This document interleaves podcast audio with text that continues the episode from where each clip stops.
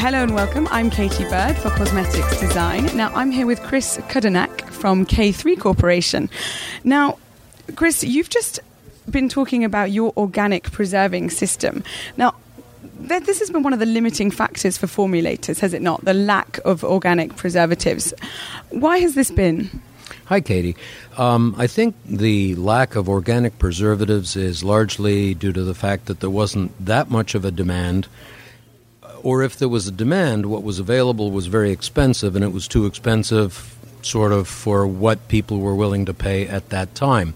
That time being a couple of years ago, where people were still okay using parabens and things of that nature, and that's changed now. Okay, so what are we seeing now then?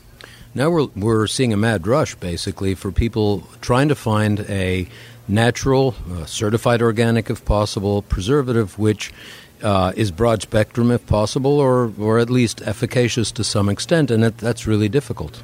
So now the market is here. Um, do we have the uh, the products to respond to that market? The market is certainly here, and we don't really have uh, very many products. The products that exist, I mean, there's a few that are broad spectrum and are good, uh, but many are, are narrow spectrum. They don't work that well, or they work only in certain applications. So there's a real demand and not enough supply.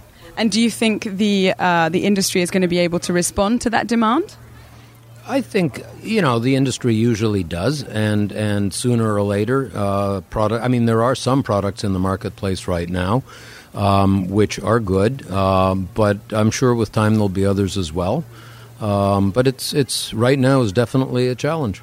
Okay, so here in New Jersey, you're showcasing your organic uh, preserving system, which is called Biosecure 160S. Can you tell me a little bit more about this one? Sure. Um, this is a good example of a product where the technology for it has been around for quite a while, but the demand wasn't there. And it's an expensive product, so we could have supplied it years ago, but nobody wanted to pay the price. Now they do.